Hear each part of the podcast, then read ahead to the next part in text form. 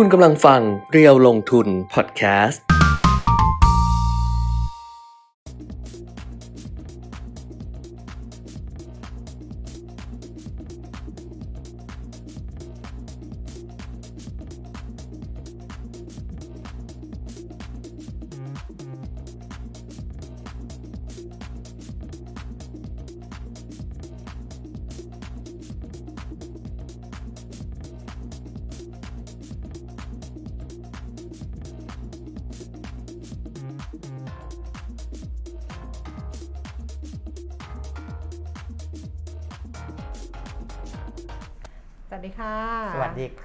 ครับอัปเดตเทรนด์ลงทุนนะคะ กับเพจเราลงทุนวันนี้วันศุกร์แล้ว ครับ ศุกร์26 พฤศจิกายน 2564 ค่ะ อ่าฮะวันนี้มีทั้งข่าวดีและข่าวไม่ดี เออ เปิดมาตลาดหุ้นร่วงไปเลยไง อ่าฮะ ก็เลยแบบว่า เออแต่จริงๆ วันนี้สบคเขาจะประชุมกันด้วยนะ อ่าเออ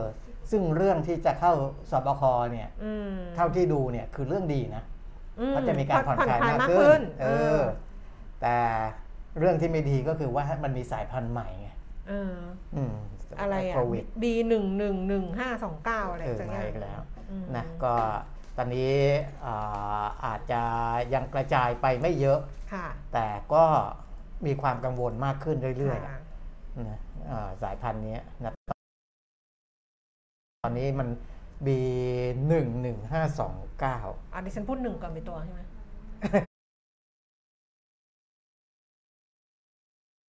อ่ามีหนึ่งแค่สองตัวหนึ่งสองตัวหนึ่งหนึ่งห้าสองเก้าใช่ใช่นะก็อ่าไทยเราอาจจะมีปัจจัยนี้ด้วย แล้วก็ปัจจัยในเชิงเทคนิคด้วยค่ะส่วนหนึ่งเพเพราะราะว่าว่าตลาดหุ้นไม่ผ่าน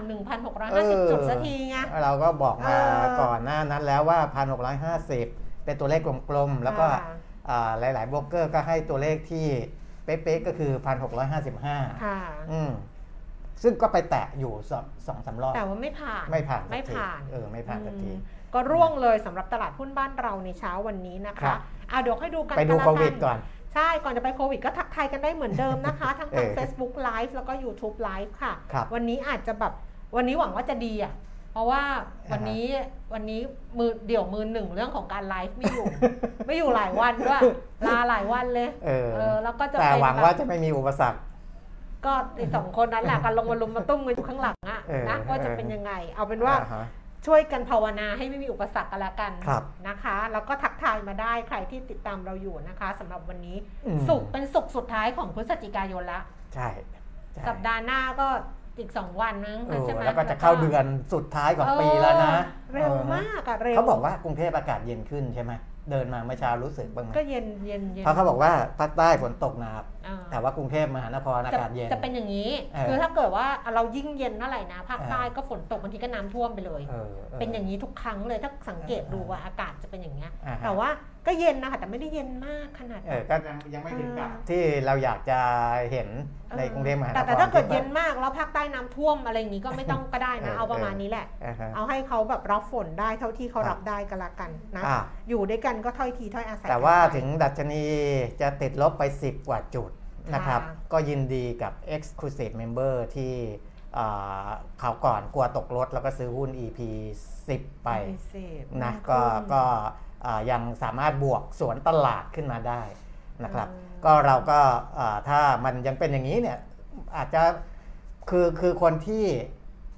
อยู่ในกลุ่ม Exclusive Member เนี่ยก็มีจำนวนหนึ่งอืมและเขาก็ซื้อกันไปแล้วคนที่อยากได้อะนะอืมหุ้นเขาก็ก็ซื้อก็เก็เก็บบไปแล้วเรียบร้อยแล้วอืมราคาที่มันประคองได้หรือบวกวันเนี้ยค่ะมันก็อาจจะเป็นเหตุผลอื่น ๆ ไม่ใช่เป็นเพราะว่า Exclusive Member เข้ามาซื้ออะไรกันค่ะนะครับนั่นแสดงว่าหุ้นที่เราเลือกมาให้เนี่ย ก็เป็นหุ้นที่ถือว่าน่าจะแข็งแกร่งสวนกระแสได้ค่ะนะเพราะว่าตอนนี้บวกไปเปอร์เซ็นต์กว่าละ คุณบอลบอกว่านะครับสวัสดีครับ ไปทำงานไม่ได้ฟังหลายวันเออแต่เป็นแต่แฟนอ๋อเป็นสาวก Exclusive แทนแล้วครับไอ้ยคุณพรนี่ใช่ไหมที่คุณจะบอลตั้งไอ้กุบอกว่ามีผง report อะไรที่เขาจะนั่นด้วยไม่ไม่ไม่รู้เออจำไม่ได้นะจำไม่ได้ อ๋อไม่ได้ฟังหลายวันใช่ไหมเออแต่ว่ายังเป็น Exclusive อยู่แฟ Exclusive นอยู่แฟนอ๋อแฟนเป็นสาวกเอ็กซ์คลูซีฟอ๋อแฟนเป็น เป็นสาวกเอ็กซ์คลูซีฟแทเอนอเออตัวเองไม่ว่าดีนะทำงานน่ะดีแล้วนะเออเออมีงานทำอะ ดิฉันนะพอออฮึทำงานไปแล้วเหนื่อยไงครับ แล้วก็คิดว่าเออภาวะแบบนี้เรายังมีงานทำอยู่เนี่ย ครับ ถือว่าดีทีเดียวอ้าวเดี๋ยววันเนี้ยช่วงท้ายๆรายการวันนี้วันศุกร์ไงครับเพิ่งไปดูซีรีส์มาเรื่องหนึ่งโอ้ยดูแล้วว่าอ๋อเกาหลีใช่ไหมเอเอออ ดูแล้วน้ำตาร่วงไปทั้งเรื่องแต่ไม่ใช่มันไม่ได้เศร้านะคุณเอปีอมิตเออมันซึ้งซึ้งมันไม่ได้เศร้านะ แล้วมันก็ดูแล้วว่าคือน้ำตามันก็ร่วงเองไงมันไม่เออมันไม่เศร้าอะก็เรื่องมันไม่เศร้าหรอกแต่ว่าอ่าฮะแล้วเราดูจบจบเมื่อคืนนะ ก็นั่งคิดว่าเฮ้ยทำไมละครไทยอะมันทำแบบนี้ไม่ได้นะ ก็ทางคุยคุณปีไม่ต้องเป็นที่บท หรือมันเป็นที่นักแสดงหรือเป็นที่ผู้กำกับ หรือมันเป็นที่องค์ประกอบอื่นเป็นที่อะไรอย่างเงี้ยอืมมันก็น่าตั้งแต่เริ่มตั้งแต่บทนั่นแหละคือ ด้วยส่วนหนึ่ง แล้วก็ถ้าคุณแก้มดูเบื้องหลังของซีรีส์เกาหลีเนี่ยมเห็นทีมงานเขาไหมเห็น อันนั้นน่ะคืองบ production เขาต้องสูง เออใช่ คืองบ production ของเราเนี่ยอืมก็ทำได้ในระดับหนึ่ง ถ้าเราทุ่มงบขนาดนั้นเนี่ยแต่บทขาดทุนไม่แต่บทบทมันก็ไม่ได้ไงคือบทเออบทอะมันก็ดิฉันก็พยายามดูดิฉันก็พยายามดูละก็คบรทไทด้วยยบทบด้วทยมันเริ่มก็จากบไม่ทได้เลยเออใช่บทมันก็ไม่ได้ ล่าสุดนี่ดูแล้วแบบดูไปได้ประมาณสัก ไม่ถึงสิบนาทีอะเออ ก็ดูไม่ได้ แล้วก็มันการแสดงมันไม่สมจริงอะครับมันแบบครับอืมมันไม่ใช่มันก็ไม่ดึงเราไปเป็นองค์ประกอบทั้งหมด คือเออ เริ่มตั้งแต่บทผู้กำกับเออ งบโปรดักชันทีมงานเออเพราะว่าของเขาเนี่ยขายได้ทั่วโลทั่กวโลกทั่วพอขายได้ทั่วโลกเนี่ยอืม งบโปรดักชันเนี่ยสามารถลงทุนได้สูง อืม แต่ของเราเนี่ยยังไม่แน่ใจว่าขายได้ทั่วโลกหรือเปล่า อืม มันมีบางเรื่องเท่านั้นที่ยอมทุ่มทำงบสูง ๆ ไปก่อน ไม่ก็แต่อย่าสางมารถไอ้ขายฉลาดได้เกมโกงอะอะก็จริงๆก็โปรดักชันก็ไม่ได้อะไรนะก็ก็เยอะเยอะเยอะเหรออยู่แต่บทน่ะอ่าบทดีเห็นป่ะใช่มันแบบมันขาดเลยไงอ่าฮะมันก็เลยเอออะช่างเถอะอะตลาดหุ้นลงแล้วทุกคนก็บอกว่าหุ้นแดงหมดแล้วมาคุยเรื่องซีรีส์เดี๋ยวตีตายเอาเอ่อโควิดโควิดก่อนอืมเพราะว่ามีผลเหมือนกันนะอืมกับตลาดหุ้นนะครับเอ่อทั่วโลกเนี่ยมาตามนัดอืมเพราะว่าตัวเลขของผู้ติดเชื้อสะสม ทะลุ 260 ล้านคนเรียบร้อยแล้วนะ260 ล้าน 277,000 กว่าคน โดยประเทศที่มีผู้ติดเชื้อสูงสุด เยอรมนีนะครับโอ้โหสูงมากนะ เยอรมันเนี่ยวันเออตอนที่ขึ้นมา 50,000 60,000 คนเนี่ยบอกว่าเยอะแล้วนะอืมวันนี้ 76,000 คนที่ติดเชื้อรายวันนะครับ ก็สูงมากทีเดียว แล้วก็เสียชีวิตอีก 315 คนมรองลงมาเป็นสหราชอาณาจักร 47,240 คน รัสเซียซึ่งมีผู้เสียชีวิตรายวันสูงสุดเนี่ยติดเชื้อเป็นอันดับ3ค่ะ33,700 กว่าคน ฝรั่งเศสเป็นอันดับ 4 33,400 กว่าคน โปแลนด์อันดับ 5 28,000 กว่า สหรัฐอเมริกาลงมาเป็นอันดับ 6 27,000 กว่านี่ผมก็ตัวเลขสหรัฐนี่จะงงๆกับเขานิดนึงนะอืมเพราะว่าอ่า วันนี้มันเป็นวันศุกร์เขาเขาไม่เลยไงเพราะอ๋ว่าอมันมีแต่งแต่งกิฟวิ่งแล้วก็มีก็มีวันวันเขาหหยุยุดดเขาหวันยุหยุดดอ่าใช่เขาหยุดเออมันเป็นวันหยุดตัวเลขก็เลยเข้ามาน้อย Thanksgiving เอ Day ออ้าวน้องตาลบอกสวัสดีจากเชียงใหม่ค่ะ ไปเชียงใหม่ซะละอ่าไปละช่วงนี้ เดี๋ยวจะให้ดูผลสำรวจของทาง EIC ของไทยพาณิชย์เขาว่าเออพอคลี่คลายแล้วคนอยากจะใช้จ่ายอะไรกันจะอะไรอย่างเงี้ยก็มีส่วนหนึ่งบอกว่าเออเดี๋ยวคลี่คลายปุ๊บภายในหนึ่งเดือนเที่ยวได้เลย บางคนบอกว่า ยังเดือนแรกยัง เดี๋ยวรอเดือนต่อไปอะไรมีเงี้ยทำก็มีจะ นี่มะมีทำหน้าไหม อ่ำหน้ามีไม่มันมันละเอียดไปไงมันมันเขาไม่ได้ถามขนาดนั้นน่ะเออเขาก็เออจับจ่ายใช้สอยอะไรจับเงี้ยจ่ายมีใช้สอยมีจับจ่ายใช้สอยมีเอาไว้ทำหน้าเอออ้าวก็สหรัฐอ่าเนื่องจากเป็นวันหยุดตัวเลขก็ยังยังไม่ใช่ตัวเลขที่เข้ามาเต็มที่นะครับ เพราะฉะนั้นเนี่ยอ่าอันดับมันก็จะเป็นประมาณนี้แล้วก็เสียชีวิต สูงสุดก็ยังเป็นรัสเซียพันสองกว่าคนไม่แผ่วนะครับ ไม่แผ่วรองลงมาเป็นยูเครน 600 กว่าคน โปแลนด์ประมาณ 500 คนนะค่ะก็ยังหนักอยู่ในแถบยุโรปนะครับกับอเมริกาค่ะนะส่วนบ้านเราประเทศไทยอ่าตัวเลขของผู้ติดเชื้อรายวันเนี่ย 6,559 คนค่ะนะครับอ่าเมื่อวาน 6,335ค่ะนะขึ้นมาเป็น 6,559 เดี๋ยวจะให้ดูจังหวัดที่ขึ้นมาเยอะๆ ราชบุรีค่ะนะก็เสียชีวิตเพิ่มขึ้นอีก 64 คนเมื่อวานเสียชีวิต 37นะก็เพิ่มขึ้นมาจากเมื่อวานอืมแล้วก็รักษาหายเนี่ย 6,875 นะครับ ก็ตัวเลขวัคซีนเมื่อวานโชว์ให้ดูแล้วนะอือหือฉีดกันไปแล้วอ๋อ90 ล้าของนกกรุว่างโดสเทพแล้วกรุงเทพนี่เกือบเกืร้ออยบเปร้ออยร์ละเซ็นต์เกือบแล้ร้อยวละนะคะนะครับเอันดับ 10จัง10 อันดับของจังหวัดที่ติดเชื้อโควิดสูงสุด ไม่ใช่กรุงเทพเป็นอันดับหนึ่งอ่าแล้วเพราะว่ากลายเป็นราชบุรีเป็นอันดับหนึ่งนะไปครับเจอคัสเตอร์อะไรบ้างอ่าอยู่ในเอเอเขาเรียกว่าศูนย์ฝึกของอ๋อนายสิบตำรวจอ๋ออ๋ออ๋อนะก็ 681 คนค่ะกรุงเทพเนี่ย 623 คนค่ะเป็นเป็นรองราชบุรีค่ะอ่ารองลงมาก็จะเป็นสงขลา นครศรีธรรมราชยัง 400 กว่าคนอยู่นะครับค่ะสุราษฎร์ธานี ปัตตานีสสมุทรปราการ เชียงใหม่ ชนบุรีนี่ 200 กว่าคน แล้วก็ภูเก็ต เจอเพิ่มขึ้น 129 คนทั้งที่ภูเก็ตนี่ค่ะฉีดวัคซีนกัน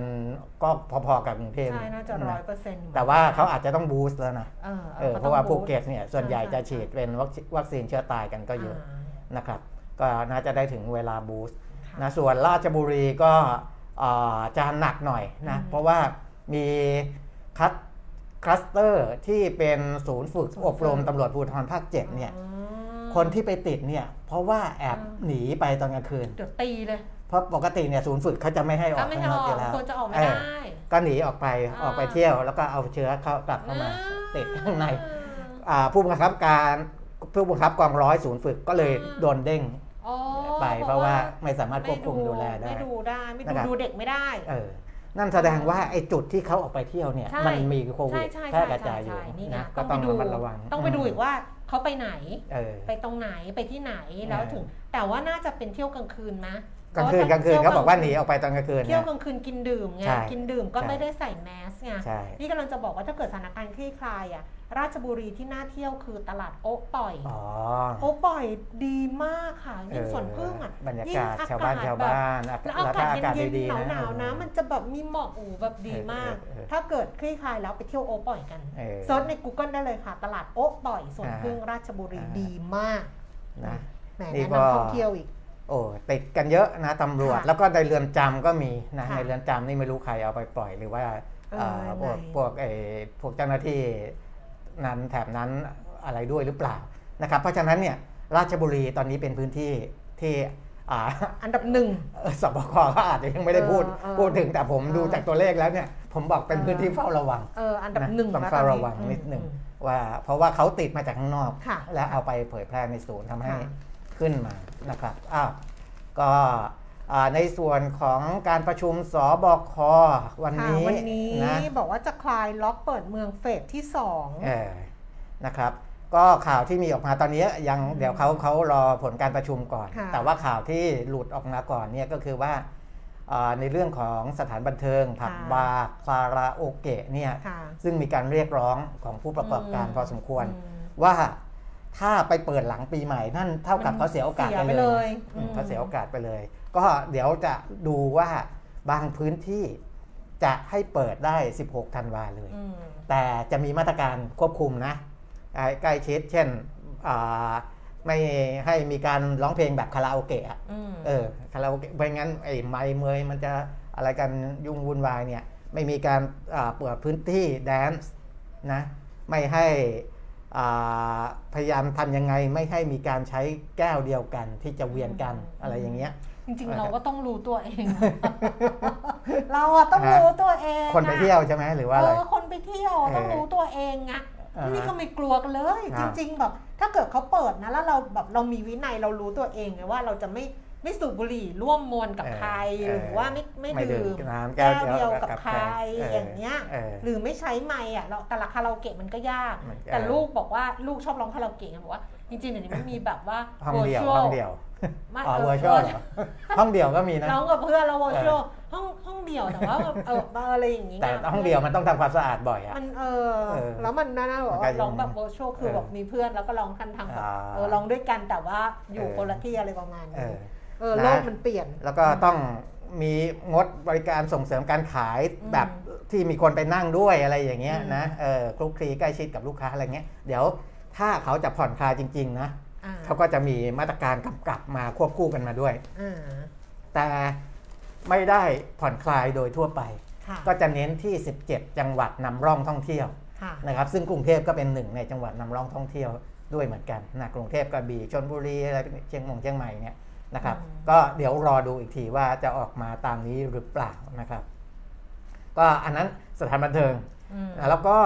อีกส่วนหนึ่งก่อนหน้านี้เราเปิดพื้นที่เปิดประเทศด้วยอ่าทางทางทางอากาศนะครับ ตอนนี้ก็จะเปิดเพิ่มทางเข้าออกทางบก อย่างเช่นในทางอาหนองคายอะไรเงี้ยนะครับ ก็จะเริ่มพิจารณาให้อ่าหรือว่าทางเรือก็อืมอาจจะเริ่มพิจารณาให้แต่ จะมีการกำหนดมาตรการต่างๆ เข้ามาควบคู่กันด้วยอืมนะครับซึ่งจริง ๆ อันเนี้ยถ้าในมุมของนักวิเคราะห์หลัดูกทรัพเหย์มือนกับจะเป็นเรื่องดีเขาบอกเป็นเรื่องดีใช่เออดูเหมือนฮะจะเป็นเรื่องดีอ่าฮะแต่ฉะไหนเลย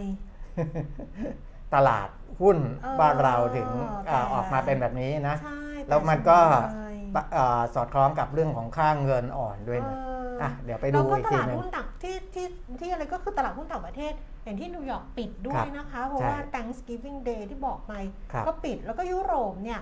ก็ไม่ได้มีอะไรก็เพิ่มขึ้น FTSE ร้อยเพิ่มขึ้นมี 24 จุดเออเอ่อ DAX แฟรงก์เฟิร์ตเยอรมนีเพิ่มขึ้น 39 จุด แล้วก็ CAC 40ตลาดหุ้นปารีสเพิ่มขึ้นไป 33 จุด ในเอเชียเนี่ยค่ะที่ลงกันหนักๆเนี่ยก็จะเป็นเอซีกของเอเชียทั้งหมดเลยครัอะบคุณปียมิตรอ่าฮะเพราะว่า ที่ญี่ปุ่นนะคะ โตเกียวนิกเคอิเนี่ยลงไป 719 จุด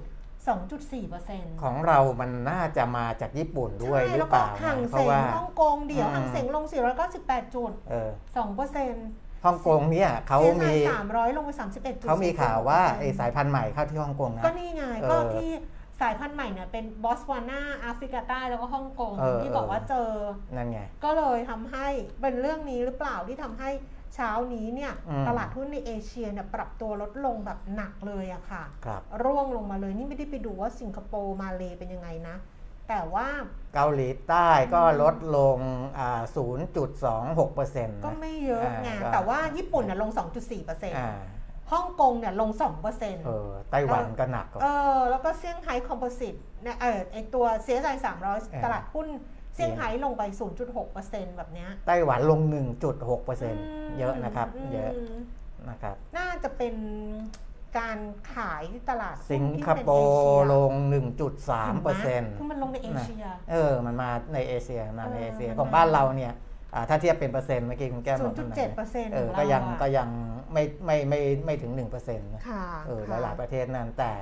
เวียดนามบวกสวนกระแสของเอเชียได้ใช่นะครับใช่เวียดนามบวกอยู่ประมาณ 0.1เปอร์เซ็นต์ที่ฮานอยอ่าที่โฮจิมินห์บวก 0.3แล้วที่กังวลโควิดรอบเนี้ยคือการกลายพันธุ์ที่บอกไปหนึ่งเดี๋ยวนะ เชื้อก็คือ 1 2 ตัวใช่ไหมครับ B 1 1 5 2 9อ่า B 1 1 5 2 9 แล้วเจอที่บอสวานาเจอแอฟริกาใต้แล้วก็เจอที่ฮ่องกงอะเจอตอนนี้ประมาณ 10 กว่า 10 ราย 10 กว่าครับราย แต่ว่าตรงเนี้ยนักวิทยาศาสตร์เขาบอกนักวิจัยเขาบอกว่าอืมมันมันหลบอื มมันหลบไอ้นี่ได้ มันหลบไอ้ภูมิคุ้มกันไอ้ที่แบบอะไรอย่างเงี้ยอ่าฮะคือก็เลยกังวลกันอีกรอบนึงเนี่ยครับนะคะ แต่ตลาดหุ้นบ้านเราก็เลยลงมาด้วย ก็เออคิดว่าน่าจะเป็นเรื่องนี้แหละอ่าฮะใช่น่าจะเป็นใช่เรื่องนี้แหละทำให้แต่ชนิดราคาหุ้นนะคะ สูงสุดเนี่ย1,640 จุด แล้วก็ต่ำสุด 1,635 จุดค่ะ ล่าสุด 10นาฬิกา22 นาทีดัชนีราคาหุ้น 1,636.46 จุดลงไป 12 จุดเออ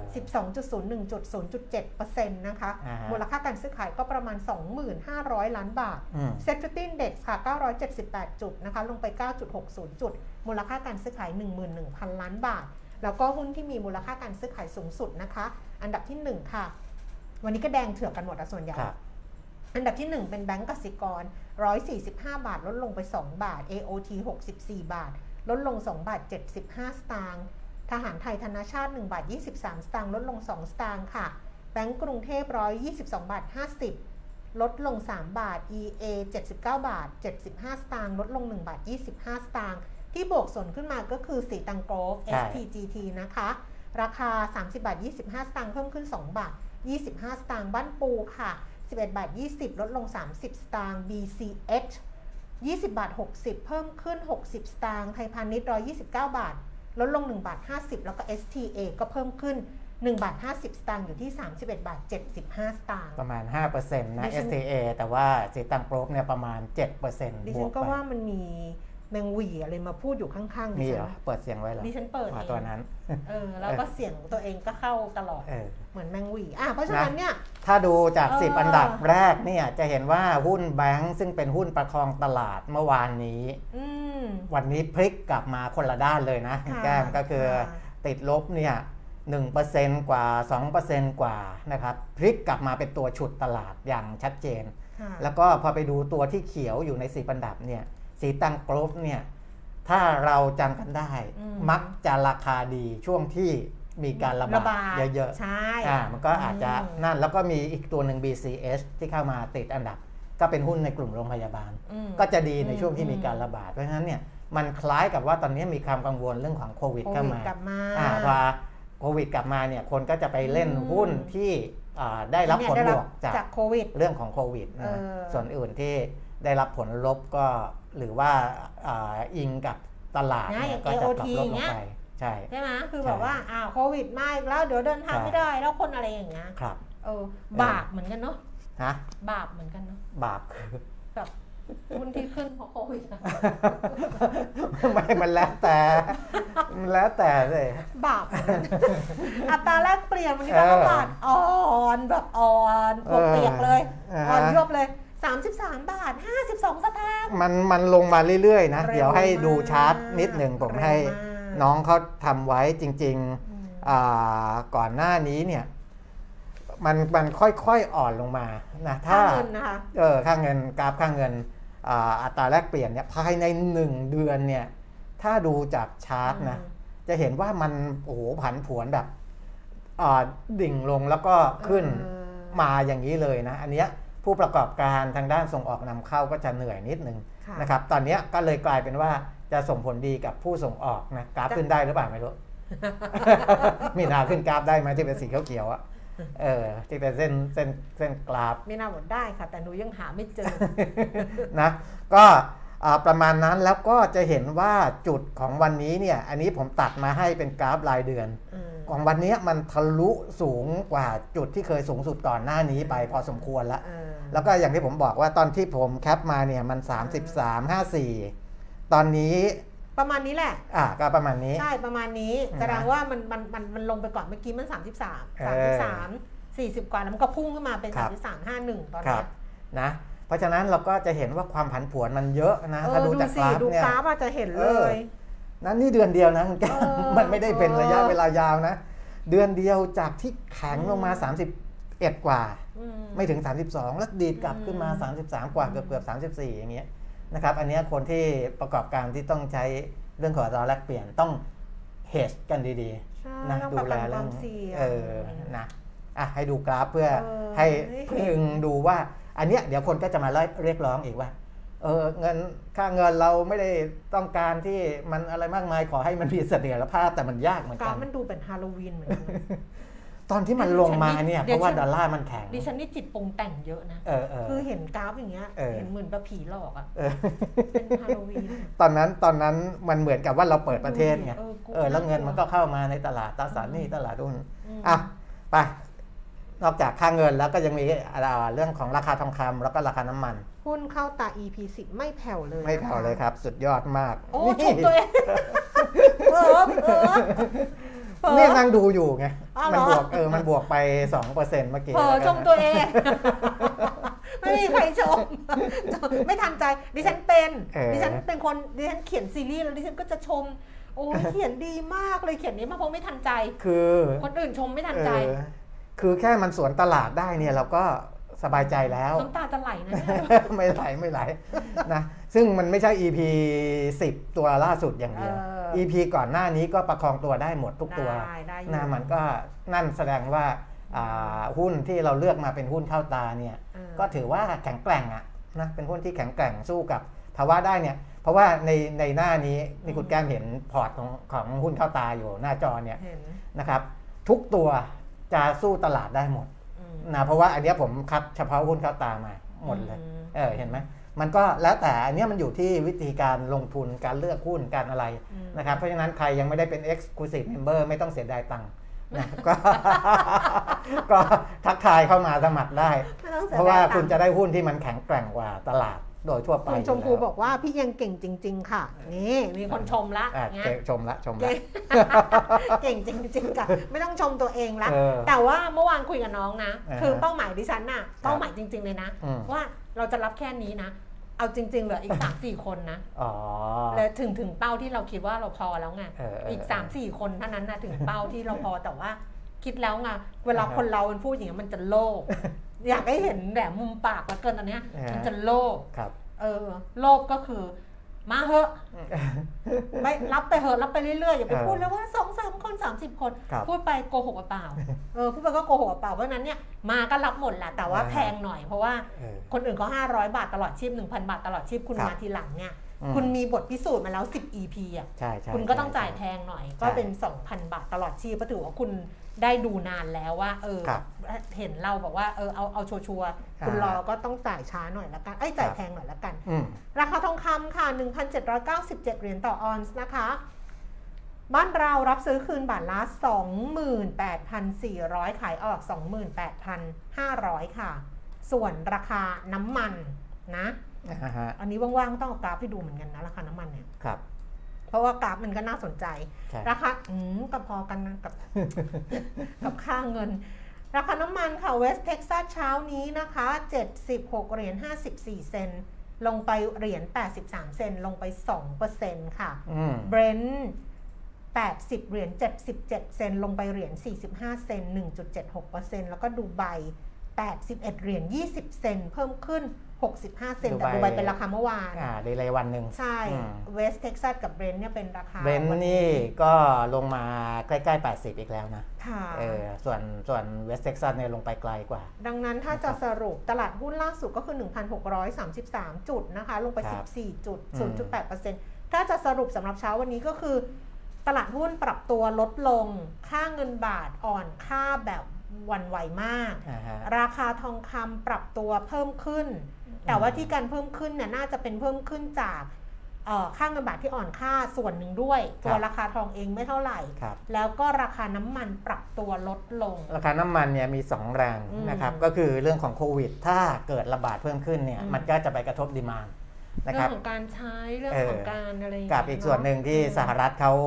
เริ่มเอาน้ำมันอืมสำรองมาใช้นั่นแหละนะอืมจีนบอกว่าอ่า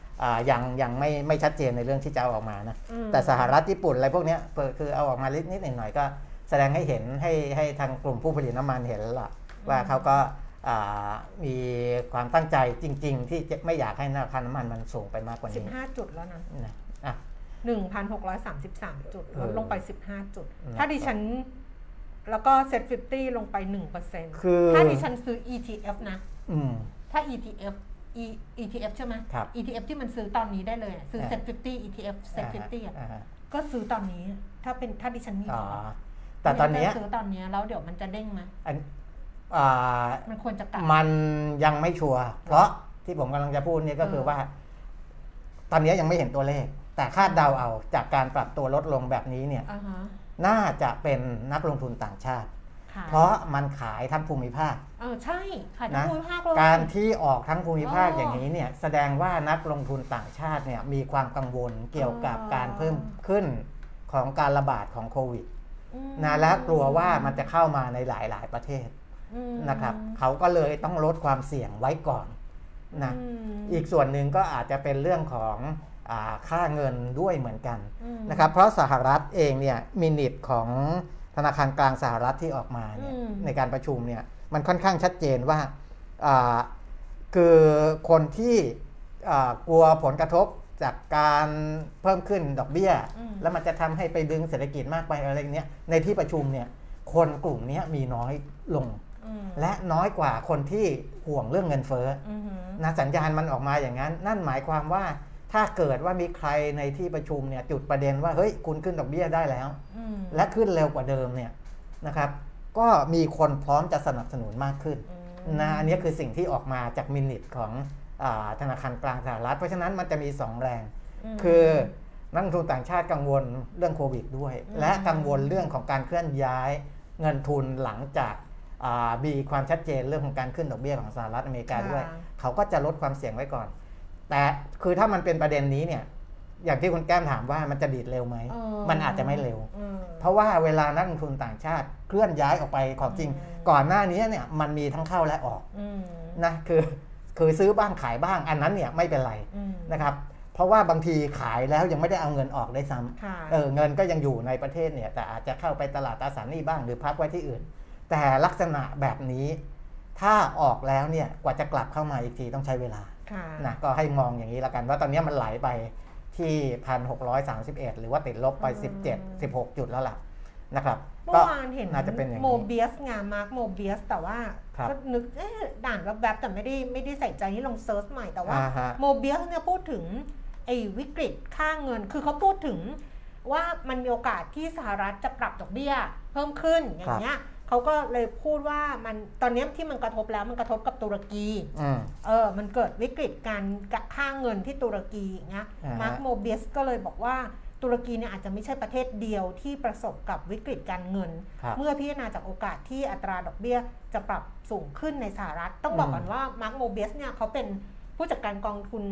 ไอเทมเ r อร์ตันฟันนะคะครัยับงยังเทมเ r อร์ตันฟันอยู่มาแต่ว่าเป็นกองทุนที่ เขาจะลงทุนในตลาดที่เป็น emerging market คือตลาดเกิดใหม่เพราะฉะนั้นเขาจะเก่ง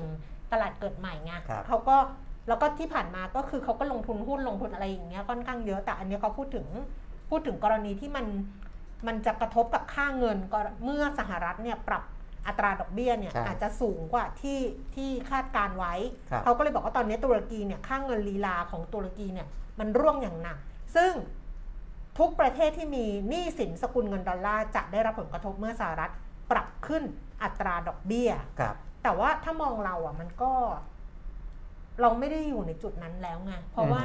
หนี้สินสกุลเงินดอลลาร์สหรัฐเนี่ยเรามันเข็ดไม่หเยลาอะบอย่างที่ผเรามเข็พูดดหลาบนะมาตั้งแต่ปีใช่40 แล้วไงใช่เอใช่อก็ก็ก็ก็คงไม่ใช่นะตุรกีเนี่ยมีปัญหาถึงขนาดว่าผู้ประกอบการบางรายเนี่ยเออเออไม่ส่งสินค้าเข้าไป Apple เนี่ยเออบอก iPhone ตอนนี้ไม่กล้าเอาเข้าไปในตุอืรกีมอืมเอออะไรอย่างเงี้ย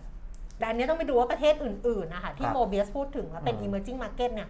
มันจะมีปัญหาไหมซึ่งถ้ามันมีปัญหาเนี่ย ต้องไปดูซ้อนอีกทีหนึ่งสำหรับกองทุนของเราที่เป็นกองทุนลงทุนต่างประเทศอะครับ ว่าเราไปลงทุนในอะไรที่มันจะได้ผลกระทบอันนี้หรือเปล่านี่ก็อ่าฮะ ก็ก็ก็ใส่ดอกจันไว้หน่อยก็แล้วกันครับ เออ นะแต่พอดีสัญญาณอาของตลาดพันธบัตรสหรัฐเนี่ย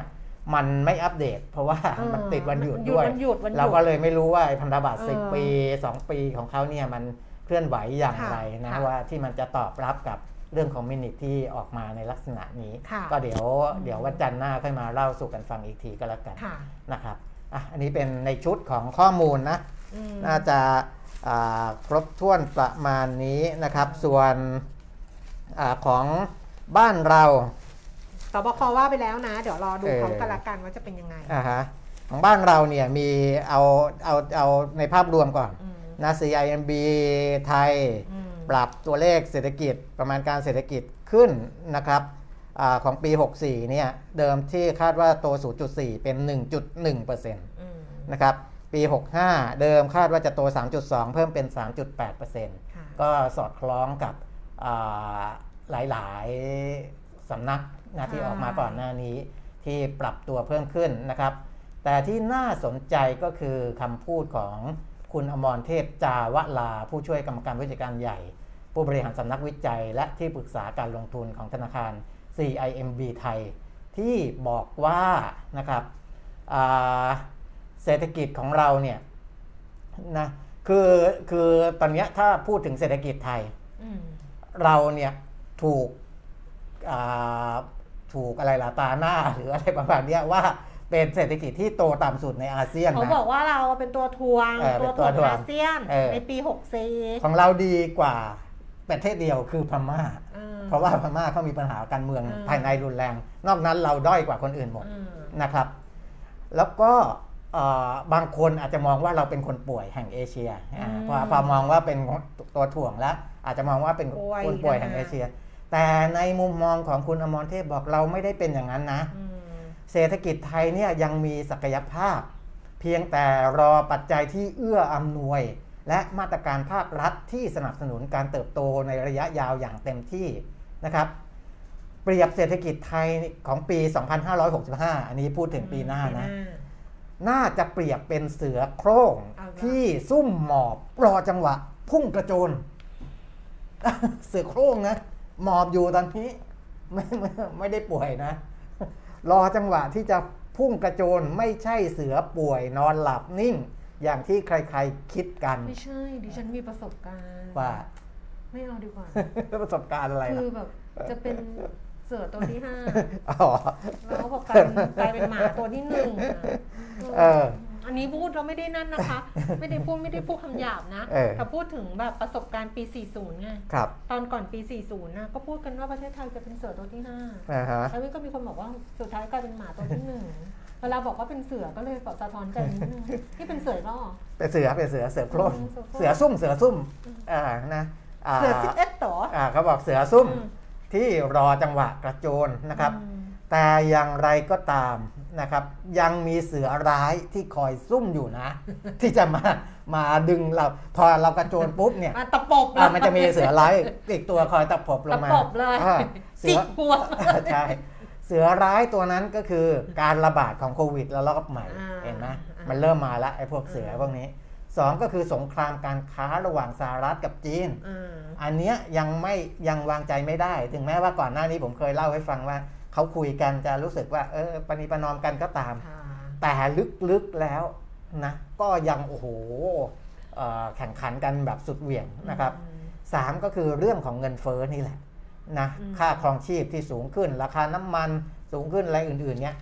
สามตัวเนี้ยอืมรวมกันอยู่ในเสือร้ายที่มันยังคอย ฉุดอยู่ เสือนะคร้าบยนี่ลงไป 18 จุดละอ่าออกไปกันใหญ่หแล้ลุวดพันหกร้อยสามสิบจุดละ ลงไปครับ1.13เปอร์เซ็นต์เสือมันตะปบ ไม่ต้องตะปบวันนั้นนะตะปบวันนี้แหละ ตะปบแล้วเซ็ตนะฟิฟตี้เก้าร้อยเจ็ดสิบสี่จุดลงมาสิบสามจุดหนึ่งสามเปอร์เซ็นต์เออตะปบวันนี้แหละอะต้องรอนะตะปบวันไหนอะเดี๋ยวอย่างนี้เนี่ยอ่าเออสองหุ้นอืมภาคบ่ายเนี่ยจะมีคนสนใจค่อนข้างเยอะ เพราะว่าค่ะ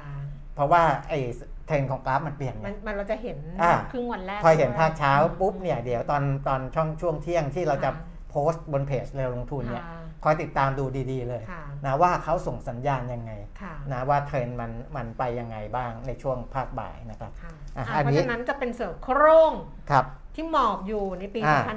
2515แล้วพร้อมที่จะกระโจนแต่ก็ต้องระวังอ่าเสือร้ายที่มันจะตะปบครั ติบดกลับมาอ่าทีนี้คำแนะนำในเรื่องของการกระจายความเสี่ยงการลงทุนทำอย่างไร อันนี้พูดถึงปี 65 นะอืมในที่ที่ของไทยเราจะโตขึ้นเนี่ยอืมนะครับก็ยังอ่าลงทุนกระจายไปยังสหรัฐและยุโรปได้ค่ะเพราะว่าการเติบโตของเขาโชว์ให้เห็นอยู่แล้วค่ะว่ามันมีความค่อนข้างแข็งแกร่ง ถึงแม้ว่าปีหน้าจะอ่าชะลอตัวลงบ้างนะ เพราะว่าปีนี้โตเยอะ ปีหน้าชะลอลงบ้าง แต่ก็ยังมีความแข็งแกร่งในเชิงเศรษฐกิจอยู่ ประเทศอ่า ที่สามารถยังลงทุนกระจายการลงทุนได้อยู่ก็อีกอีกกลุ่มหนึ่งก็คือว่าประเทศที่ได้รับผลกระทบไม่มากจากเรื่องของอัตราเงินเฟ้อค่ะเพราะเงินเฟ้อเนี่ยเป็นเสือซุกเสือเสือร้ายตัวหนึ่งถูกเสืไหมอร้ายอะอ่าเสือร้ายประเทศที่ได้รับผลกระทบจากเงินเฟ้อไม่มากก็มีจีน ญี่ปุ่นอืมเวียดนามอืมอ่าสามประเทศนี้ไม่ไม่เยอะนะครับ แต่หลาย ๆ ประเทศที่ผมเคยพูดถึงไปแล้วเกาหลีใต้ นิวซีแลนด์อะไรพวกนี้เงินเฟ้อเขาจะค่อนข้างสูงนะครับ สามก็คือตลาดหุ้นไทยเองนี่แหละค่ะนะครับที่ยังน่าสนใจเพราะว่าอ่าเศรษฐกิจเราเนี่ยปีนี้โตต่อืมำปีหน้าโตดีขึ้นอืมนะครับนักท่องเที่ยวจะเข้ามามากขึ้นอะไรก็แล้วแต่เนี่ยนะก็คือคาดการณ์ไว้ที่เขาคาดการณ์ว่าเศรษฐกิจจะโตขึ้น ก็ด้วยว่านักท่องเที่ยวควรควรจะเข้ามาปีหน้าสัก 5 ล้านคนนะนะก็แต่ว่าก็น้อยกว่าที่ศักยภาพที่เรารับได้ค่อนข้างเยอะ นะครับเพราะว่าเคยเข้ามา 40 ล้านนะอืมต้องต้องไม่ลืมว่าศักยภาพเรารองรับเนอะได้ขนาดนั้นเนี่ยอืมแต่ว่าปี 65 ขอแค่ 5 ล้านคน5ล้านก่อคนนเออเพื่อที่ว่าเศรษฐกิจเราอ่าจะจะจะโตได้ในระดับที่คาดการณ์กันไว้ นั่นก็ถือว่าต่ำกว่าศักยภาพที่เราจะรับได้พอสมควรแล้วนะนะอันนี้ก็เป็นกลุ่มประเทศที่สามารถกระจายการลงทุนได้นะครับ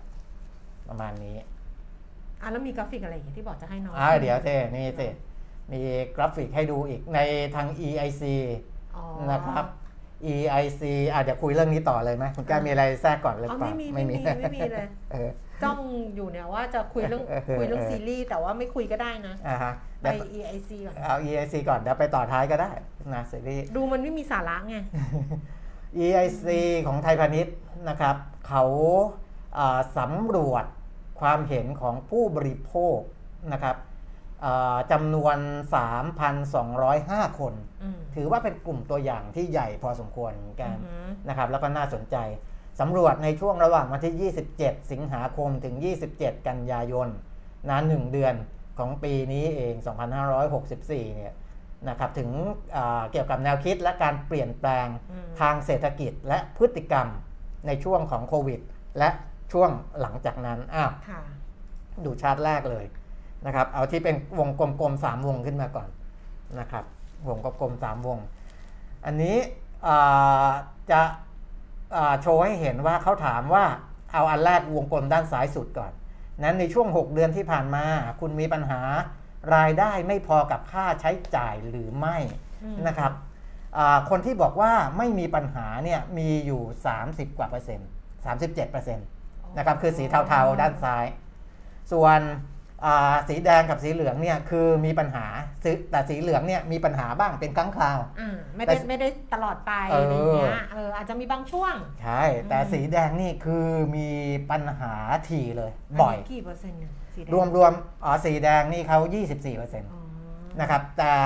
อ่าที่เขาคิดคิดเป็น 63เปอร์เซ็นต์ว่าค่ะมีปัญหารายได้ไม่พอใช้จ่ายเนี่ยค่ะเพราะรวมสีเหลืองกับสีแดงเข้าด้วยกันอ่าใช่ คือมีบ้างไม่มีบ้างก็หถืรือว่ามีแหละมีบ่อยก็อ่าถือว่า 63เปอร์เซ็นต์ค่ะมีปัญหารายได้ไม่พอกับค่ะรายจ่ายค่ะอันกลางวงกลาง ถามว่าในช่วง 6 เดือนที่ผ่านมา ภาระการชำระหนี้ของคุณเป็นปัญหาอยู่ในระดับไหนอืมคนที่บอกว่า โอ้ยชำระได้สบายๆไม่มีปัญหาเลยเนี่ย 44เปอร์เซ็นต์อืมนะดิฉันว่าก็เยอะนะ ก็ถือว่าดีเยอะนะนะคนที่บอกใช้ได้แบงค์ชำระชาติได้อะแบงค์ชาติถึงบอกว่าเออลูกหนี้กลับมาเป็นลูกหนี้ที่แบบไม่มีปัญหาเนี่ยเยอะนะเออจะแสดงว่าเราก็มีภูมิคุ้มเพราะกันนี่ทางการเงินช่วงสิงหากันยาเองนะ ที่สำรวจเนี่ยก็เออก็คือใหม่ ๆ เลยนะเออเออคือไม่มีปัญหาเนี่ยอืมดีอันนี้ถือว่าสี่ดีสี่เกือบครึ่งหนึ่งอะเออมที่มีปัญหาเนี่ย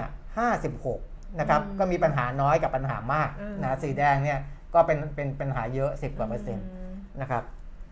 ส่วนคนที่อ่าวงกลมที่ 3 นะวงสุดท้ายอะนะทรัพย์สินทางการเงินของคุณในปัจจุบันเพียงพอที่คุณจะใช้จ่ายได้เป็นเวลานานแค่ไหนอืมอันนี้พูดถึงทรัพย์สินสภาพคล่องอืมอืมว่าเขาจะประคองตัวได้นานแค่ไหน ถ้าเกิดว่ามันยังเป็นปัญหาอย่างนี้อยู่เนี่ย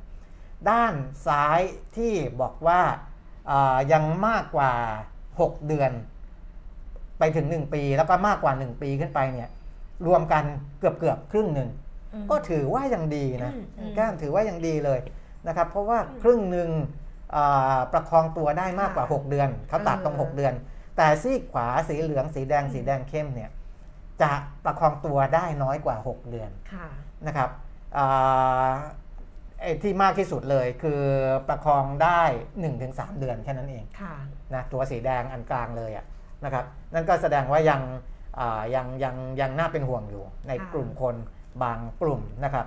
แต่ว่าเดี๋ยวก่อนจะไปชาร์ตที่2นะครับ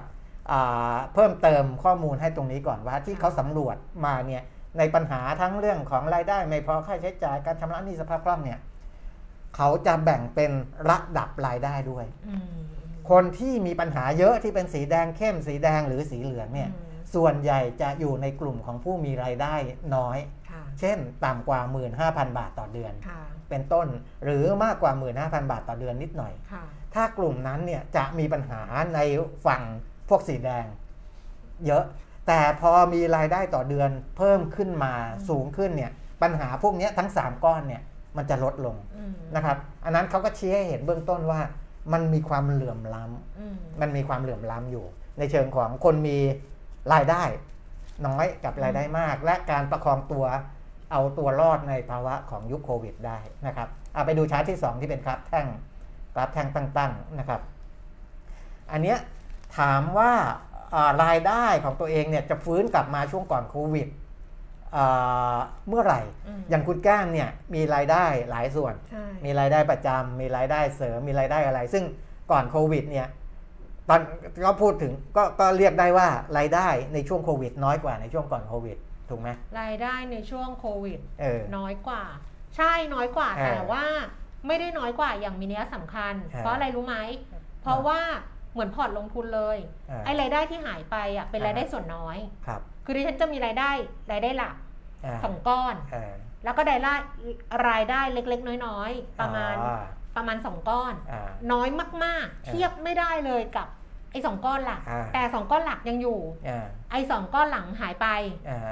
ก็ไม่กระทบ เพคราะรับว่า กูกูทำไปก็เหนื่อยเปล่าอยู่แล้วเออเออนะแต่อันเนี้ยเขาถามว่าบางคนเนี่ยคือรายได้พอลดลงแล้วเนี่ยค่ะ จะกลับมาเท่ากับช่วงก่อนโควิด ก็คือช่วงปี 62เนี่ยค่ะ ได้เมื่อไหร่นะครับ มันก็จะกระจายคำตอบกันไปเห็นไหมครับ ค่ะ เอ่อเอ่อบอกว่า มีอยู่ 25%หนึ่งใน 4 บอกว่า อ๋อ ตอนเนี้ยก็สูงกว่าตั้งแต่ก่อนโควิดอยู่แล้วค่ะนะไม่ไม่ไม่ไม่ได้ลดลงอ่านะครับ ไม่ได้ลดลงอ่าฮะในขณะที่แท่งขวาสุดเลยเนี่ยค่ะที่เป็นสีแดงเข้มบอกว่า ไม่มีทางจะกลับมาเท่าเดิมเออ16%นะอันเนี้ยไม่แน่ใจว่าตอบเพราะว่า รู้สึกอ่าประชดเออประชันเออหรือว่าอะไรหรือเปล่ามัมันเป็นเรื่องจริงหรือว่าเฮ้ยท้อแล้วไม่อยากสู้แล้วแต่อะไรแต่เงี้ยแต่แต่จะพูดไปว่าอันนี้คือรายได้ประจำใช่ไหมเออแต่ที่มันที่เสียไปจริงๆอะก็คือรายได้ที่เหมือนแคมเปญอะใช่รายได้แคมเปญดิฉันหายไปเลย เพราะใช่ว่าจริงๆดิฉันจะต้องมีอีเวนต์อย่างที่บอกคุณเปรมิตรไปเอออันนั้นแบบหายไปทีละครึ่งล้านครึ่งล้าน เพราะมันเป็นปก แคมเปญทั้งปีไงเออแล้วมันทำไม่ได้อะอ่าฮะ มันทำไม่ได้เลย อันเนี้ยก็คือเสียโอกาสแต่มันไม่ใช่รายได้ประจำครับ แต่ถามว่ามันหายไปไหมอะมันก็หายนะ เออเออ มันก็หายแล้วมันจะกลับมาไหมอะดิฉันก็จะตอบแบบคนเนี้ยเออว่ามันไม่กลับมา อ๋อเพราะว่ามันไม่กลับมาหรอกถึงแม้ว่าแคมเปญมันจะจัดได้เลยแต่ว่า มันมันไม่ใช่เราแล้วอะอืมอืม มันไม่ใช่มันไม่มันอาจเราไม่ได้เป็นตัวเลือกแล้วอย่างนี้ละกันเออเอออื มอืมนะแต่ว่าส่วนใหญ่จะบอกว่าจะกลับมาภายในครึ่งปีแรก อืม กับครึ่งปีหลังของปี 65 ครึ่งปีหลังเนี่ยอืมมากกว่าอืม19%ครึ่งปีแรก 17%มคือรวมๆ 2 กลุ่มเนี้ย36%นอืมะครับนั่นแสดงว่าเขาก็ยังเชื่อมั่นว่าปี 65 เนี่ยอืมรายได้จะกลับมาสูงกว่าช่วง 63 64 แล้วอืมนะครับอันนี้คืออาในยยะสำคัญของชาร์ตที่ 2 เอาอีกชาร์ตหนึ่งนะครับเป็นกราฟอ่าแนวแนวนอนนะอืมอันนี้ถามว่า คุณมีแผนใช้จ่ายในสินค้าและบริการพวกนี้ไหมหลังจากที่โควิดคลี่คลายนะครับ อย่างที่ผมบอกเมื่อกี้อ่าถามว่าจะไปเที่ยวในประเทศไหมเออสีต่างๆเนี่ยมันมีความหมายอย่างนี้คุณแก้มคือด้านซ้ายสุดเลยเนี่ยจะบอกว่าอ่าถ้าคลี่คลายจริงๆเนี่ยคลี่คลายเนี่ยเขาให้นิยามด้วยนะอ่าว่าคลี่คลายหมายถึงว่ารัฐยกเลิกมาตรการล็อกดาวน์สำหรับทุกประเภทกิจการ ผู้บริโภคสามารถออกไปใช้ชีวิตและทำกิจกรรมต่างๆ ได้ตามปกตินะอืมซึ่งตอนนี้ยังไม่ใช่เพราะว่าอืมมันยังไม่ทุกกิจการค่ะต้องรอให้ปลดล็อกทุกกิจการก่อนนะครับพอปลดล็อกทุกกิจการเนี่ยคนที่ตอบอาแบบสอบถามเนี่ยบอกว่าภายใน1เดือนพร้อมเที่ยวได้ทันทีเลยอืมก็คือแท่งซ้ายสุด 15%นอืมะอันนี้คือพร้อมเลย1เดือน อีกกลุ่มหนึ่งบอกว่า อ๋อเดี๋ยวรอสักช่วง1-3เเดือน ถึงจะออกไปเที่ยวให้มันคลี่คลายชัดเอๆก่ออันนี้ก่21%ที่จะเที่ยวอ่านะครับ มากกว่า 3 เดือนเนี่ย16%แล้วก็มากกว่า 6 เดือนไปมันก็จะค่อยๆ ขยายไปเรื่อยๆนะ อันนี้มันบอกอะไรอะ บอกฮะว่ามันบอกอะไร มันบอกว่าคนก็อยากไปเที่ยว คนก็อยากไปเที่ยว แต่ว่าอ่ายัง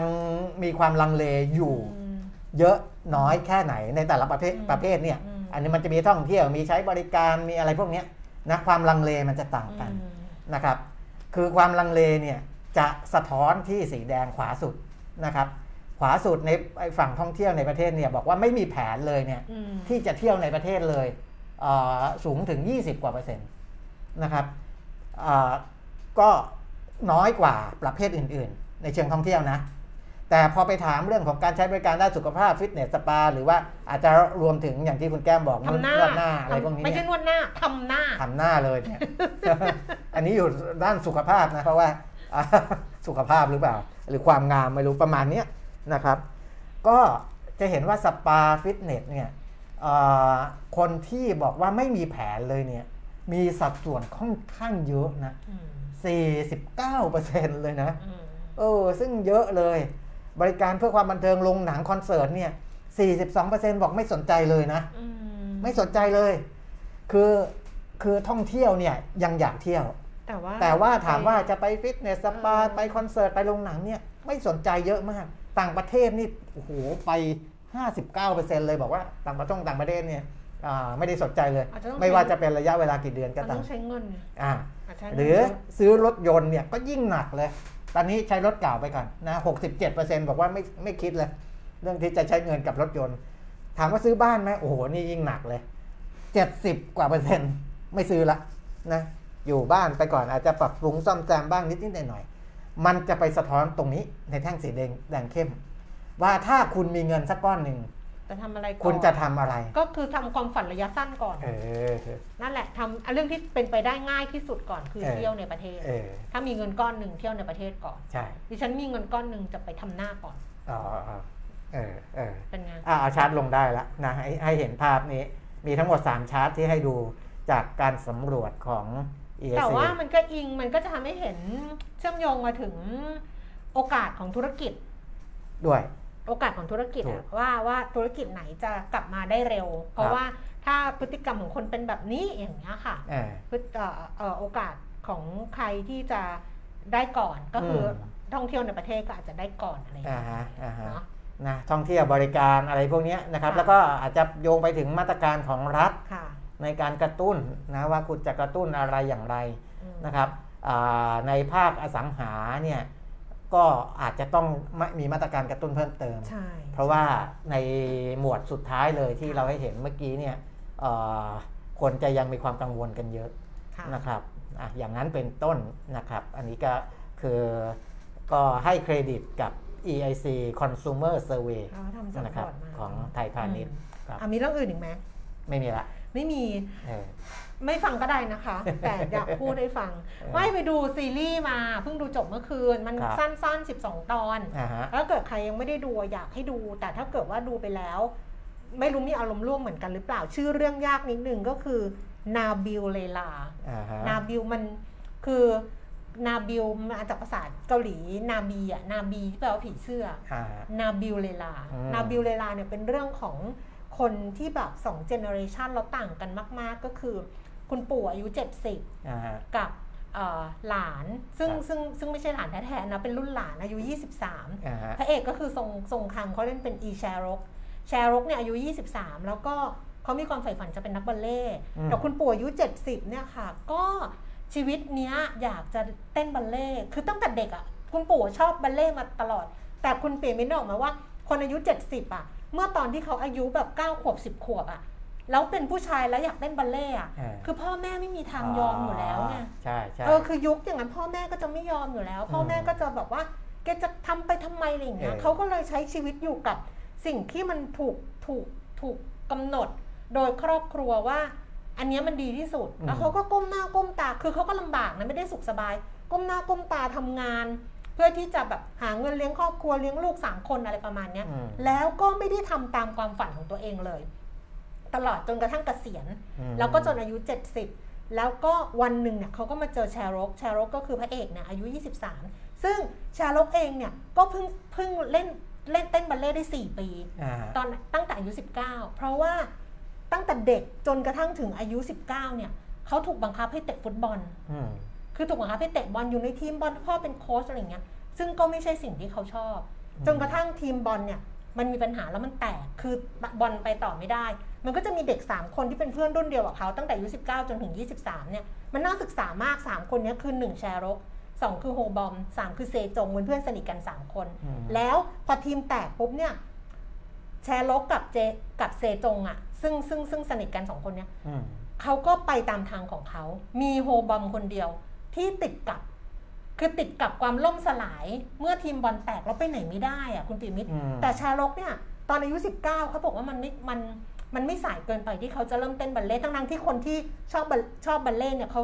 ตั้งแต่หกเจ็ดขวบใช่ใช่ต้องต้องเรียนตั้งหกเจ็ดขวบต้องต้องเด็กๆเลยเพราะว่าใช่ทั้งในสรีระในอะไรมันก็ใช่ต้องต้องฝึกตั้งมาแต่แบบหกเจ็ดขวบแต่ชารกเนี่ยเริ่มตอน19แต่เขามีพรสวรรค์ไงแล้วเขารู้ว่าเออมันคือ passion แล้วเขาชอบ เซจงเนี่ยชอบฟุตบอลยังชอบฟุตบอลเหมือนเดิมอืมเขาก็เข้ามหาวิทยาลัยพยายามเข้ามหาลัยแล้วก็เข้าทีมบอล แต่โฮบอมเนี่ยคือชีวิต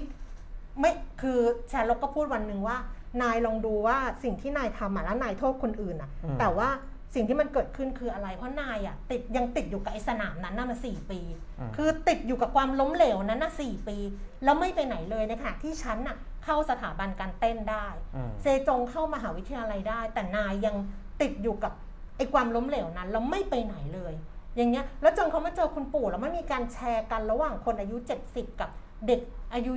23 คือมันมีหลายประโยคที่มันที่มันที่มันดีมาก แต่ว่ามีประโยคนึงที่คุณปู่เนี่ยพูดกับพูดกับแชร์โลกก็บอกว่า พอลองใช้ชีวิตดูแล้วเนี่ยก็จะรู้ว่าชีวิตมันมีหนเดียวอืมมันไม่มีครั้งที่สองแล้วสิ่งที่น่ากลัวที่สุดก็คือ เราอยากทำมันตอนที่เราทำไม่ได้ อืมอันนั้นนะคือน่ากลัวที่สุดอ่าแล้วเศร้าที่สุด คือเราอยากทำมันตอนที่เราทำไม่ได้ เราอยากไปเที่ยวตอนที่เราไปไม่ได้อ่าเหมือนคุณปีมิกก็บอกดิฉันอะว่าถ้าอยากกินฝรั่งอะให้กินตอนที่เรายังเคี้ยวได้อืมใช่ไหมให้กินตอนที่เรายังเคี้ยวได้ เพราะว่าตอนที่เราเคี้ยวมันไม่ได้แล้วก็คือเราเคี้ยวมันไม่ได้อืมแล้วก็คือที่น่ากลัวอีกอย่างก็คือเรานึกไม่ออกด้วยซ้ำว่าเราอยากทำอะไรอืมเพราะบางทีเราแก่แล้วเราก็ลืมไปแล้วไงลืมความฝันลืมอะไรไปหมดอ่าอันเนี้ยแบบ เออ แล้วตอนที่โฮบอมเขาเขาเขาจะกลับมา จะกลับมาคือโฮบอมเนี่ยไปที่เพื่อนบอกว่าติดอยู่กับกับดักความล้มเหลว แล้วก็ 4 ปีอะไม่ไม่ไม่อะไรเลยในขณะที่คนอื่นเขาไปข้างหน้า วันหนึ่งโฮบอมอะเขาก็คิดได้ก็เขาก็เจอคุณปู่นี่แหละ อืม คุณปู่ก็คอยบอกเขาคอยอะไรอย่างเงี้ย แล้วโฮบอมก็คิดได้เขาก็เริ่มเริ่มกลับออกกำลังกาย เริ่มกลับมาว่าเดี๋ยวเขาจะลงไปทดสอบในลีกที่ 3 ฟุตบอลอะไรอย่างเงี้ย อืม แล้วเขาก็จะฟิตฟิตฟิตคุณปู่ก็ไปเจอโฮบอมที่สวนสาธารณะใน park ที่ไปออกกำลังกายด้วยกัน ปู่ก็ชวนโฮบอมคุย บอกว่า นายไปเลยโฮบอมเนี่ยนายไปทดสอบเลยโฮบอมไปทดสอบเลยโฮบอมก็บอกว่าสภาพร่างกายเขายังไม่พร้อมเขายังไม่ถึงตอนนั้นหรอกปู่จะให้เขาวิ่งชนเหรอ ทั้งนั้นที่เขายังไม่พร้อม ปู่พูดว่าไงรู้มะอันเนี้ยแบบดิฉันจดเลยบอกว่าปู่บอกว่าพอฉันได้ลองใช้ชีวิต ช่วงเวลาที่เพียบพร้อมอย่างไรที่ติดมันไม่เคยมาถึงหรอกอืมอืมเพราะฉะนั้นไม่ต้องรอถูกไม่ต้องรอนายลุยไปก่อน ตอนที่อือฮึนายยังยังทำได้อยู่แล้วเดี๋ยวไปเติมเต็มเอาข้างหน้าอ่าโหเนี่ยไปดูอะค่ะ คนดูเหลือห้าสิบสามเลยตอนแรกคนดูเยอะแยะเลย ไม่เป็นไรเออคนที่เขายังสนใจก็มีเหรอนี่ไง พี่พี่อ๋องสันติ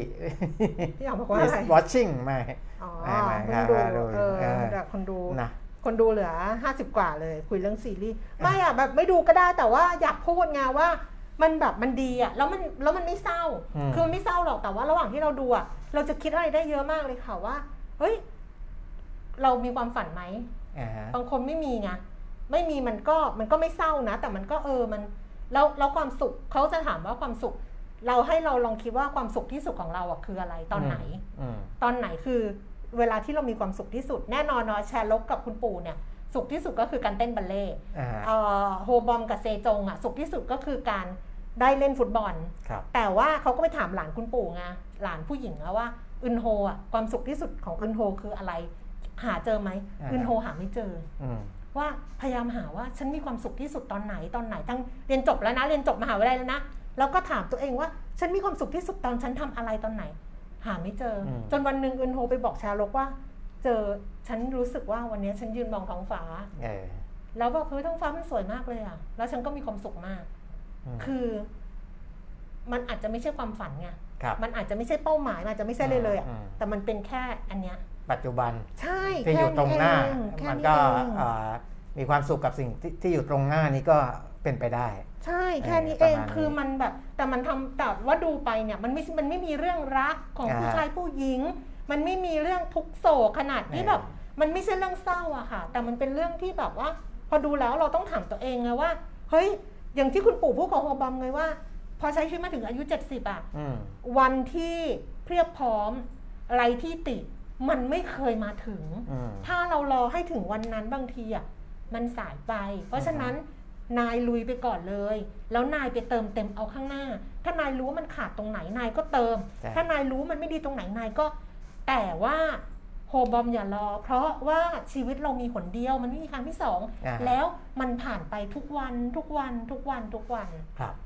แค่นั้นเอง อ่า อุ้ยนะขอบพระคุณ ก็มีคนเฮ้ยดีติดใจตาจัมงเลยฟังอืมดีใจ มีข้อคิดดีๆเตือนใจ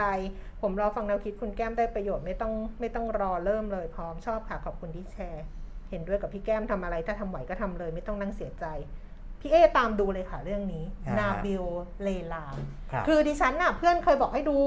เรื่องเนี้ยเราดิฉันน่ะ ไปติดตรงพระเอก พระเอกก็คือทรงคัง อืม ดิฉันน่ะไปดูทรงคังจาก Never the Less มาก่อนครับแล้ว Never the Less อะไม่ชอบ เพราะว่ามันเป็นเรื่องแบบเด็กๆ แล้วไอ้รักอ่าฮะกันอะไรหวือหวาอะไรอย่างเงี้ยก็เลยบอกว่าไม่ชอบแต่พอดูเรื่องนี้แล้วแบบ โอ้โหหลงรักทั้งพระเอกหลงรักทั้งคุณปู่หลงรักทั้งทั้งทั้งทั้งโค้ชทั้งครูทั้งอะไรอย่างเงี้ยมันครัมีบมันมีวิธีมันมีหลักคิดหมดเลยค่ะ มันมีแม้กระทั่งว่า คนที่แบบดื้ออะคือฝืนตัวเองครูที่ต้องเลิกเล่นบัลเล่ต์ทั้งๆที่ ช่วงที่เขารุ่งโรจน์ที่สุดอย่างเงี้ย อืม เพราะว่าการฝืนหนึ่งครั้งอะ การฝืนหนึ่งครั้งคือบางทีอะมันคือจบเลย อ่าฮะมันคือจบเลยเพราะฉะนั้นเนี่ยโอ้มันเยอะมันเยอะเออไปดูก่อนสิบสองตอนเองแบบ สั้นอะก็ปิดท้ายด้วยค่ะแนวคิดจากซีรีส์นะครับ ค่ะ ประมาณนี้ อืมดูค่ะค่ะข้อคิดดีดูดูแบบดูเลย เออ ดูดิฉันน่ะเป็นคนไม่ดูดูบัลเล่ต์ไม่เป็น ตอนแรกก็คิดไงว่ามันเป็นบัลเล่ต์อะไรอย่างเงี้ย อ่าฮะแต่มันไม่ได้มีเรื่องบัลเล่ต์ ขนาดนั้นไงเออเออคือดูเหมือนกับ Hot Stove League อะ Hot Stove League เนี่ยก็น่าดูเป็นเรื่องเบสบอลอืมดิฉันก็ดูเบสบอลไม่เป็นอ่าแต่ว่าฮอตสโต e ลีกเนี่ยคือเรื่องของแนวคิดในการที่แบบเฮ้ยเป็นโค้ชเป็นผู้บริหารทีม เป็นคนที่อยู่ตรงกลางระหว่างลูกทีม กับข้างบนเจ้าของทีม ประธานทีม อะไรอย่างเงี้ยแล้วแล้วดูว่าผู้จัดการทีมอะของฮอตสโต e ลีกอะอ่ามัมันแบบโอ้โหแบบ อันเนี้ยก็คือดูเบสบอลไม่เป็น แต่อ่าได้อะไรเยอะมากอ่าอันนี้คือดูบัลเล่ต์ไม่เป็นไม่รู้หรอกอะไร แต่ได้เยอะจริง ๆ นะอ่าฮะเดี๋ยวรออ่านหนีงานมารีวิวซีรีส์ครับเดี๋ยวจะเขียนเรื่องของเรื่องอะไรนะ นาบิลเลลาอ่าอันนี้ในเพจนะในเพจก็ไป searchหากันได้นะครับค่ะหนีงาน search มาหนีรีวิวงานซีรีส์มารีวิวซีรีส์แล้วก็รบกวนค่ะ กดไลค์ กดแชร์ กดติดตามด้วยนะคะ ขอบพระคุณค่ะ พอไหม จนะบ คุณชมพูโอ้บอกว่าหุ้นเข้าตา EP 5 ก็เขียวอืม นะครับ EP 9 ก็เขียวนะ เพราะว่า EP 9 เนี่ยอ่าติดอยู่ในโผหุ้นที่อ่าเข้าตาราคาแรงและราคาร่วงประจำสัปดาห์ เพราะฉะนั้นเนี่ยผมก็จะให้ความเห็นไว้ในทุกสัปดาห์ ค่ะ ว่าอ่ากลยุทธ์ของตัวนี้เป็นยังไง และมันก็อยู่ในนั้นแหละนะครับ คนที่มีหุ้น EP 9 อยู่ในพอร์ตจะรู้ว่ามันไม่ไม่ผิดไปจากที่ผม ให้ความเห็นไว้ในแต่ละสัปดาห์รวมทั้งค่ะสัปดาห์ล่าสุดด้วยค่ะนะครับผมจะให้ไว้ค่อนข้างชัดเจนเลยว่าอ่าราคา อันนี้ไม่ไม่ไม่ไม่ใช่ให้ความเห็นแบบนักวิเคราะห์นะค่ะแต่ว่าให้ความเห็นแบบที่เราอ่านข้อมูลข่าวสารและงบการเงิน แล้วก็อ่าสิ่งที่จะเกิดขึ้นอืมนะกับอนาคตว่าอ่าหลักเพราะฉะนั้นเนี่ยถ้ามันจะเกิดอย่างนี้อย่างนี้ ราคาที่เหมาะสมมันอยู่เท่าไหร่และมันก็อยู่ตรงนั้นอืมจริง ๆนะแล้วมันก็อ่าไม่เคยร่วงมาแล้วแถมวันนี้ก็บวกไป 1%อะไรเงี้ย คนที่สมัครใหม่เนี่ยอืมยังได้ทุก EP หนึ่งถึงนะสิครับบคือได้1ถึง10 เลย คือไม่ใช่ว่าคุณสมัครเข้ามาตอน EP 10 แล้ว คุณจะได้แค่ EP อืม10 แต่เราจะส่งย้อนหลังให้ทั้งหมดเลยอืมตั้งแต่ EP 1 ถึง EP 10 เลยคุณสะดวกตอนไหนคุณก็ไปนั่งไล่ดูตอนนั้นไม่ยาวค่ะนะเป็นคลิปไม่เกินสักบางตอนก็ 20 25 นาทีอะไรอย่างเงี้ย แต่ว่าเก็บประเด็นไว้ในนั้นทั้งหมดแต่ละตอน คุณสนใจตัวไหน เวลาไหนก็ค่อย ๆ เลือกดูไปอืมนะคุณอาจจะดูไล่ไปตั้งแต่ 10 ก่อนอืม9แล้วดูย้อนย้อนกลับไปนะครับ เพราะว่า EP ใหม่ๆเนี่ยข้อมูลก็จะใหม่กว่าค่ะข่าวสารก็จะใหม่กว่านะครับ ก็ลองดูนะ คนที่เขาเป็น Exclusive Member อยู่แล้วไม่มีไม่เคยมีใครอ่าบ่นมาโวยวายมานะ เพราะฉะนั้นใครที่จะสมัครเพิ่มเติมก็ทักทายเข้ามาได้เลยนะครับ ค่ะอะจะ add ไลน์แอดเรียวลงทุนก็ได้หรือ inbox มาทาง Facebook ของ เรียวลงทุนก็ได้ครับคำถามสุดท้ายเนี่ยเหลือน้อยเห็นไหมเหลือ 47 คนเพราะไม่ฟังซีรีส์เออคำถามสุดท้ายคุณปีมิตรเราซื้ออ่านเอฟหุ้นไทยได้ยังตอนนี้หรือรอก่อนอ๋อพอพอจะเข้าได้แล้ว วันนี้เลยอะวันนี้ซื้อได้ไหมเนี่ยแหละพันหกร้อยเออกว่าๆเนี่ยเข้าได้แล้วบ่ายมันจะดีดนะหรือรอดูบ่ายก่อนบ่ายซื้อไม่ทันแล้วไม่มันมันเป็นราคาปิดทั้งต่อวันอยู่แล้ว ก็ใช่ไงเราจะดูสัญญาณบ่ายไงมันจะดีดกลับอ๋อหรือเปอ๋อล่าไม่เป็นไรดีดไม่อ๋ดีอดแต่ก็เราใช้ในนี้ไงฮะเราใช้โมบายในแอแอปปไงเออเราก็ใช่ พอบ่ายมาเปิดบ่ายสองครึ่งเออปุ๊บเราดูว่ามันจะลงต่อหรืออะไรเออหรือเราเออเราก็ทำรายการเลใช่ยใช่เออทำได้เลย หรือเดี๋ยวรออันนี้ดีกว่านะรออันนั้นของคุณปิ่มมิตรก็ได้รอไอ้หุ้นบ่ายอะรออ๋อที่อ๋อทำรอเพดูจสัญญาณเพจหุ้นบ่ายอะนะอืมแต่ว่าตอนเนี้ยคือถ้าจะแบ่งไม้อืมแรกเดือนนี้อืมนะไม่ดิฉันเหลือไม้เดียว ไม้เดียวละเออดิฉันซื้อไปแล้วต้นปีรอบอ๋อหนึ่งเออเออเออไม้เดียวเนี่ยแหละนะก็ คือจริงๆมันลงไปกว่านี้ได้อีก แต่ว่าไม่เยอะเออแล้มันวก็ไม่ต่างกันอ่ามันคิดไม่เยเป็อะนแล้วเฉลี่ยไม่ต่างมันกัไม่เยอะแล้ว คุณนะนิรับธิราคลิปคุณปีมีแต่ละอันสั้นเข้าใจง่าย ก่อนหน้านี้ไม่ได้สมัครเพราะขี้เกียจฟังอะไรยาวครับๆสั้นค่ะเออสั้นค่ะไม่ยาวค่ะสิบเออกว่านาทีครับแต่รู้เรื่องอะเออเพราะฉะนั้นก็สอบถามมานะคะอินบ็อกซ์มาก็ได้แอดไลน์มาก็ได้ แล้วเดี๋ยววันจันทร์เรากลับมาเจอกันใครที่ติดตามซีรีส์ดิฉันก็เตรียมอ่านได้ครับหนีงานมารีวิวซีรีส์อ่าคิดดีทุกเรื่องอืม เหมือนหุ้นเข้าตาสัปดาห์นี้ดีทุก EP เออเจอกันวันจันทร์นะคะ วันนี้ลาไปก่อนสวัสดีค่ะ สวัสดีครับ